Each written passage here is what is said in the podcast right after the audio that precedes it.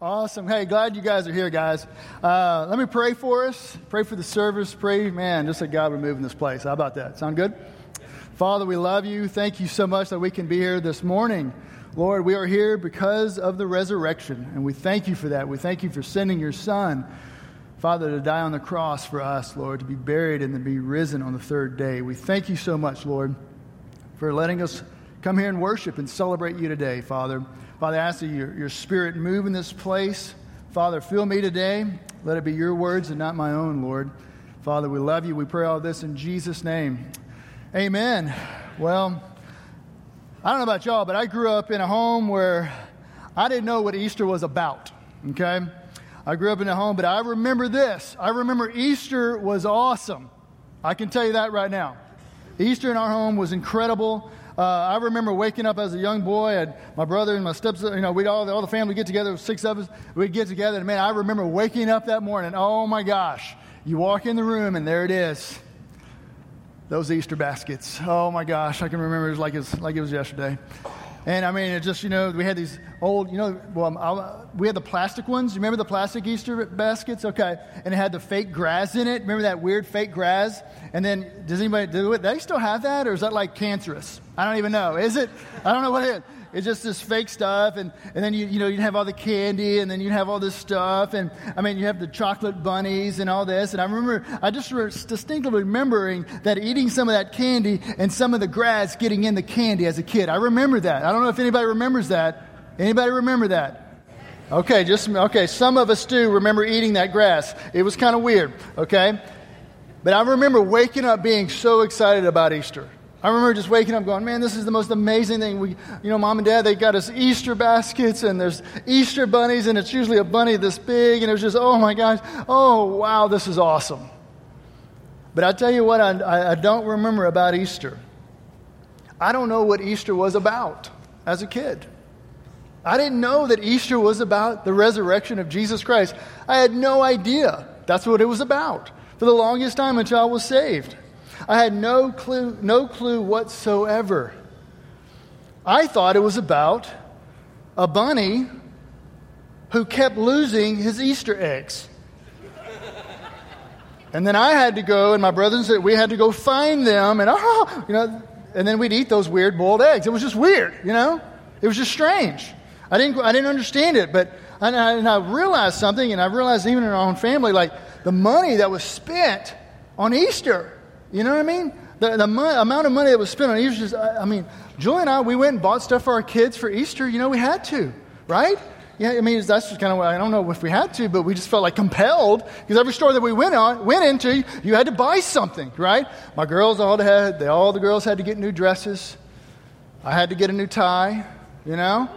even a new shirt. You know, I had to get new, I don't know why, I just had to get this new stuff for some reason. You know, we had to buy gifts for the kids and we had to do this. And uh, we, we bought all the Easter bunnies and all that, but we, we, we messed up. I'll just be real honest with you. We messed up. Um, we left the chocolate bunnies in the car. We left them in the car. And that poor Easter bunny, that chocolate Easter bunny, looked nothing like an Easter bunny. I'm just telling you, looked nothing like an Easter bunny. And so Julie and I, Julie was laughing about it. You know, last night she's laughing, oh my gosh, look at the Easter bunny. It doesn't even look like an Easter bunny anymore. And, you know, it was kind of weird. And it's like, you know, do we give these to the kids? Of course we do. Yes, we gave them to the kids. We gave them to the kids. You know, hey, enjoy this. Julie wrote a little note. You know, hey, sorry the Easter bunny couldn't take the heat. Sorry. I mean, it was just one of, the, one of those weird kind of sense of humor that we have in our family. We're just like, hey, sorry about, you know. And, uh, but it was, you know, that's just how, you know, the kids, man, that's how, how Easter is. Easter's awesome. I'm not going to lie. But Easter has become one of those holidays. Man, I don't know about y'all, but man, you spend some monies. You, you spend some money on Easter. Do you not? Right? I mean, man, if it's not the food, it's the, the getting dressed, it's, it's the candy, it's all this stuff that you've got to do. And I, I found some statistics, you will not believe this. I did not realize how big Easter was. The total annual spending on Easter related goods. How much do you think we spend on Easter? What do you think? $14.6 billion on Easter. 14.6 billion. Total annual spending on Easter candy. $2.1 billion. Pounds of Easter candy purchased annually, 120 million pounds. Number of jelly beans made for Easter, 16 billion jelly beans. Percent of Easter candy that is chocolate, 70%. It's a lot of stuff. And the dentist in the, ta- in the, in the crowd are going, Yes! the percent of Americans, now listen to this, this is very important. Percentage of Americans who say chocolate bunnies should be eaten ears first. Can you believe that someone actually wrote this? 76%. Oh my gosh, we can go to heaven now. We know. We know now. That's it. Percentage of Americans who describe Easter as a religious holiday or the resurrection of Jesus Christ. All adults says this. 67% say it's just a religious holiday. 42% say it's about the resurrection of Jesus Christ. Now, this one is kind of weird. Protestants, this is how, the Protestants were polled. Protestants say that 78, 78% say it's a religious holiday. Now, the Protestants also say 51%, I don't know how they got the numbers right here, 51% say it's about the resurrection of Jesus Christ.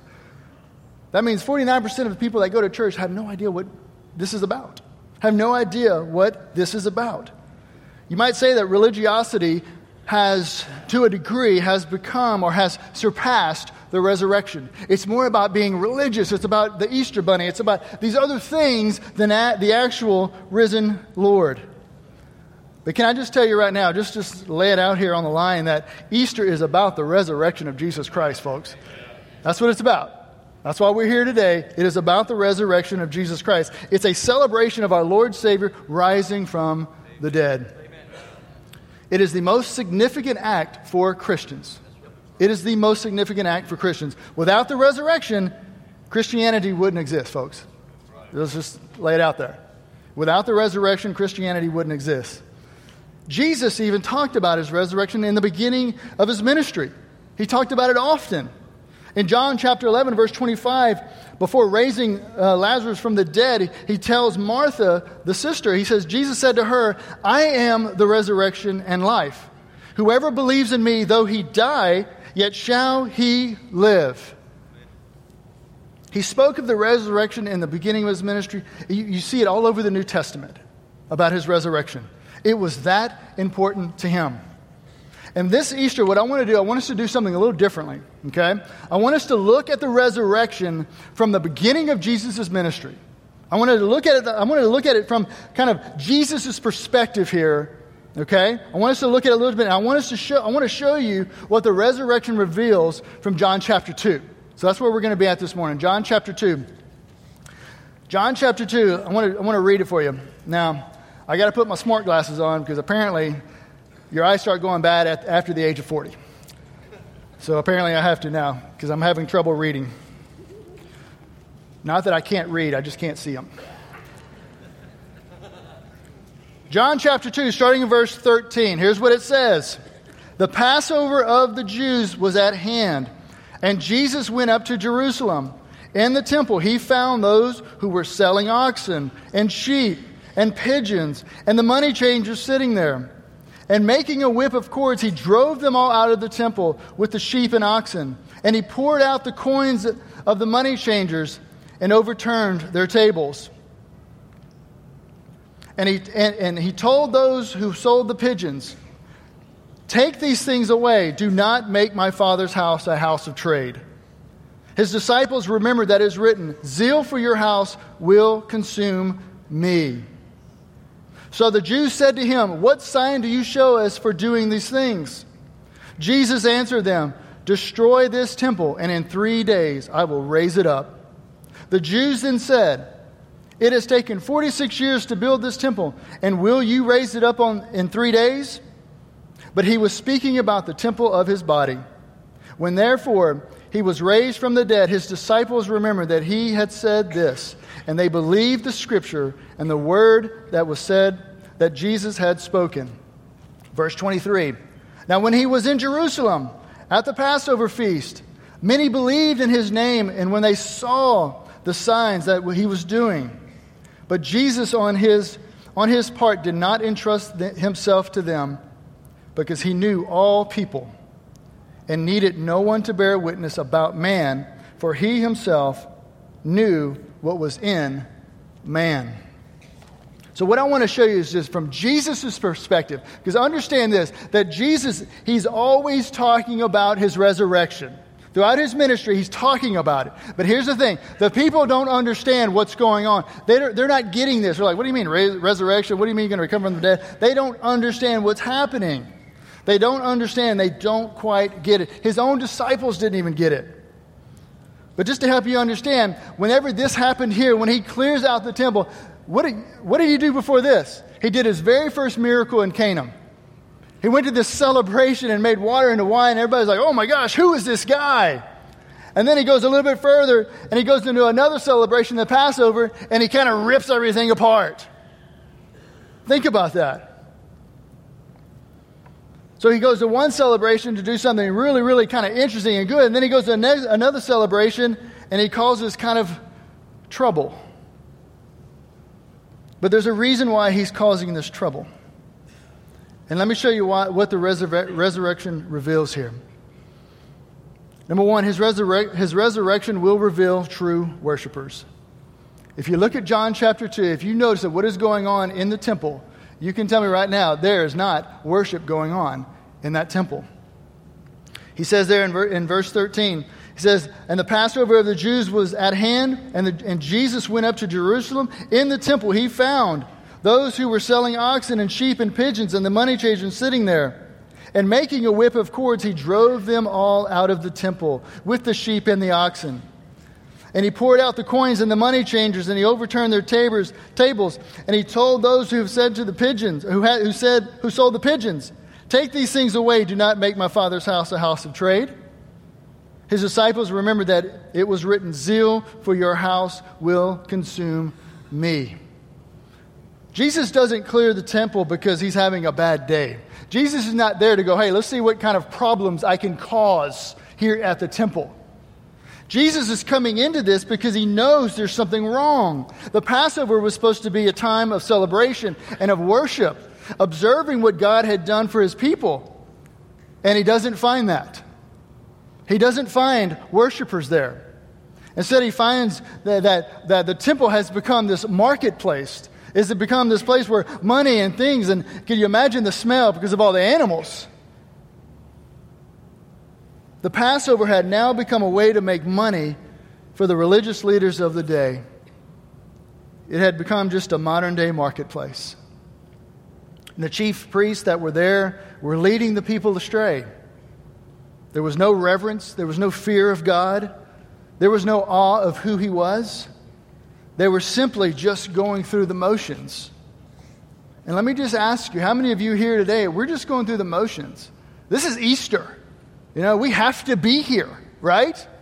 We have to be here. Someone's got to come up here and preach. Someone's got to come sing. This is just what we do on Easter, right? We go through the motions in a way. Jesus knew they weren't there to worship a holy God. They, he knew they weren't there for his Father. That's why he said in John chapter 2, verse 16, he says, Take these things away. Do not make my Father's house a house of trade. Jesus didn't like their motives. It's as simple as that. He didn't like why they were coming to worship. Jesus is looking for true worshipers, not worshipers of money or who conform to the religious duties of the day. In John chapter 4, a couple chapters over, Jesus meets this woman at the well. Don't know who she is. He meets this woman at the well, and he says this to her in John chapter 4, verse 23 and 24. But the hour is coming and is now here when the true worshipers will worship the Father in spirit and truth, for the Father is seeking such people to worship him. God is spirit, and those who worship him, him must worship in spirit and truth. I love this because Jesus is going, Look, I'm looking for people to worship me. I'm looking for people to truly worship me and worship the Father. The resurrection of Jesus Christ is access to true worship.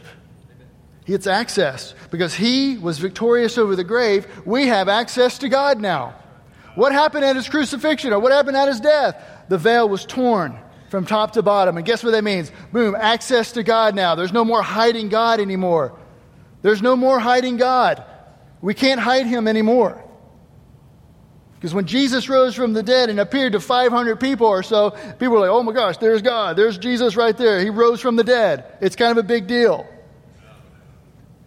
True worshipers or true worship by true believers happens because Jesus rose from the dead. That's why you're here today, I hope. And you're a, you're a believer in Jesus Christ because Jesus rose from the dead.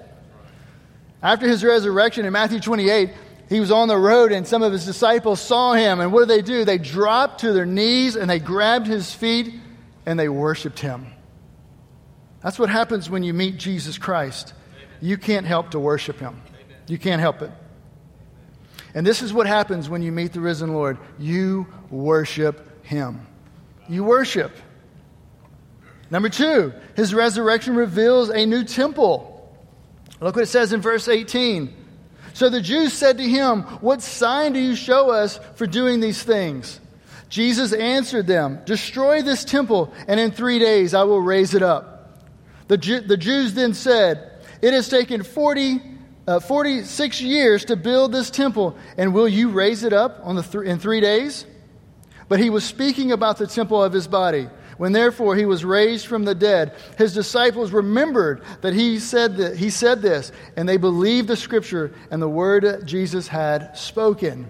His resurrection reveals a new temple. Notice that, Jesus, that the Jews immediately begin to challenge him. They begin to challenge him. And here's the thing I don't blame them. I don't blame the Jews like challenging Jesus on this. I mean, of course, I mean, what? I mean, think about it. I mean, Jesus is stopping them from making the money they're supposed to make.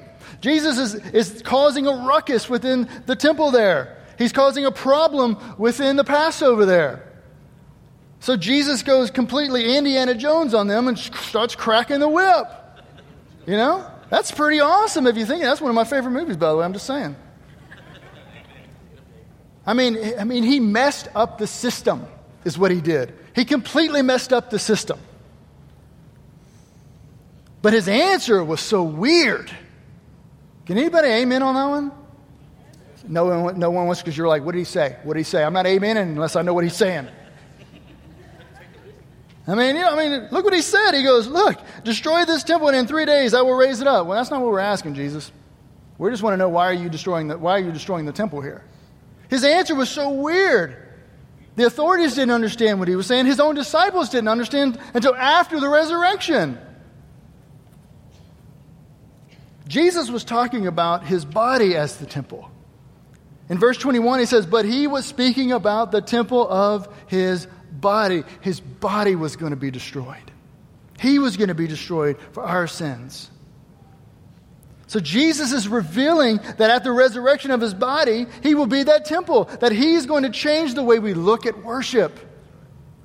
He's going to change the way we look at things. There will be no more need of the old temple. There will be no need of this worship and sacrifice of, of animals and, and all this stuff. Because here's the thing the, the temple, the man made temple they're talking about here that they're walking into, is going to be destroyed 40 years later. Completely destroyed. Gone. But Jesus is talking about his body here. So Jesus would sacrifice himself on the cross, taking upon our sin so that we don't have to kill pigeons and oxen and sheep and all these things.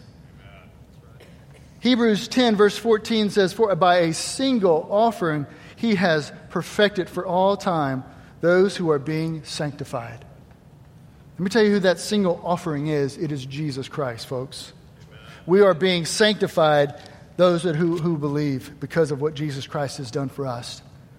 Hebrews chapter 10, verse 4 says, It is impossible for the blood of bulls and goats to take away sins. Let me tell you something. You might be here today, and maybe you've come once or twice a year, or whatever, and you're like you're trying really, really hard to work this thing out. You're, you and, you're trying to work it out with God, and you're going through some troubles, and you're going through some difficulties right now, and you're going, oh, I'm just trying to do everything I can. I'm going to try to be a nice guy. I'm going to try to be a nice person. I'm going to stop doing this, and I'm going to stop doing this over here. And if I just stop doing this, I'll be good. You can try to do all kind of stuff to try to be good. But until you understand the resurrection power of Jesus Christ, you will not be good, my friend. You will not be good. You will not.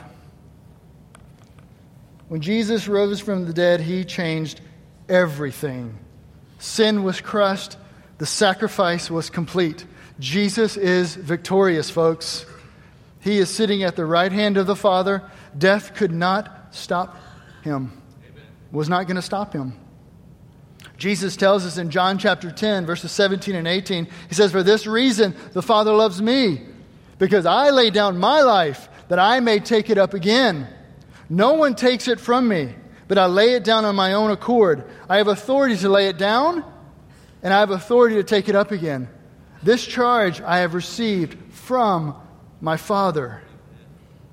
You see, folks, his resurrection reveals that he is the temple and that we are to worship him. We are to worship him. The man made temple is no longer needed. Jesus Christ has replaced it. Jesus Christ has replaced it. But there's another thing here in John that Jesus reveals, that his resurrection reveals. You ready for this one? His resurrection reveals the heart of man. Look at John chapter 2, verses 23 and 25. Now, when he was in Jerusalem at the Passover feast, many believed in his name when they saw the signs that he was doing. But Jesus, on his part, did not entrust himself to them because he knew all people and needed no one to bear witness about man, for he himself knew what was in man. Do you know why Jesus went to the cross? Because he knew what was in man. He knew what was in us. Do you know why that Jesus why Jesus rose from the dead? One of the reasons is because he knew what was in man. He knew we couldn't save ourselves. He knew it. He knew we could not make ourselves alive again, or ever for that matter. Jesus knows the heart of man. He knows your heart. He knows where our hearts are today. He knows what you're thinking about right now. You're thinking about that casserole or whatever you're about to eat for Easter, right? I know. Yeah, yeah, I know. You say, everybody, you know, I know what you're thinking. Don't worry, because I'm kind of thinking the same thing. Don't worry. Jesus knows our thoughts. He knows what's going on in our hearts. He knows everything that you're going through right now. He knows everything. He's not like wondering, oh, I wonder what's going to happen. He knows. He knows our hearts. He knows that our hearts are dark. He knows, I mean, he knows there's something wrong. Jesus knows that people were following him, and he knew they didn't believe in him. He knew it. In John chapter 6, 64, it says this, but there are some, Jesus says this, but there are some of you who do not believe. You would think that Jesus would be excited about a crowd following him, but he's not. He wants true worshipers. He wants genuine followers that have genuine faith. But he knew the people that were following him that their hearts were dark. He knew that there was something wrong. My son this morning woke up early, and boy, he was excited. Walked in, it was pretty early, and he, he was just, he was kind of giddy. Understandable. So he walks in, you know, and he, he knows it's Easter. He knows what we've been doing. And he goes, Dad, I didn't see what was in the dining room. Didn't see it. Didn't see it. And I'm sitting there going, You liar. You are such a liar. You know, I'm like, Your heart is so dark, son. You know, it really is. You know, I got to sit down with you right now, explain Jesus to you. And he's in there telling me, I didn't see anything, Dad. I saw nothing.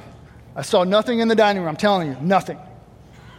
You know, and he was so excited. He was so excited because I mean, because you know, you got to think about it, man. It's in this. There's, we got baskets all over the place, and there's you know melted chocolate, you know, somewhere in those baskets, and grass, and there's eggs, and there's all this stuff going on. And he just kind of he walks past it because it's kind of to his room, and he sees the basket. So he goes on to tell me, after he says, I didn't see the baskets, I didn't see what was in it. I didn't see what was in the basket, Dad, I promise. I didn't see what was in, in the basket. I didn't see those sunglasses. I did not see the sunglasses in there. Did not. I did, I did not see my new piggy bank. I did not see it in there. Now, as a father, I'm sitting there going, Son, I know your heart. I know you're a big liar. All right, I know you're lying to me. All right, but he tried so hard. No, Dad, you know don't understand. I didn't see it. I didn't see it. Isn't that how we, uh, isn't that how we with God? That's how we are with God. You know, we're like, God, God, you know, I've done this, I've done this, you know, I, I didn't really do that, God. And God's going, come on, I know who you are. I know your heart. I know your heart. So what's wrong with our hearts? John 3:19 says this, and this is the judgment. The light has come into the world, and people loved the darkness rather than the light because their works were evil. Romans chapter 3 verse 10 and 12.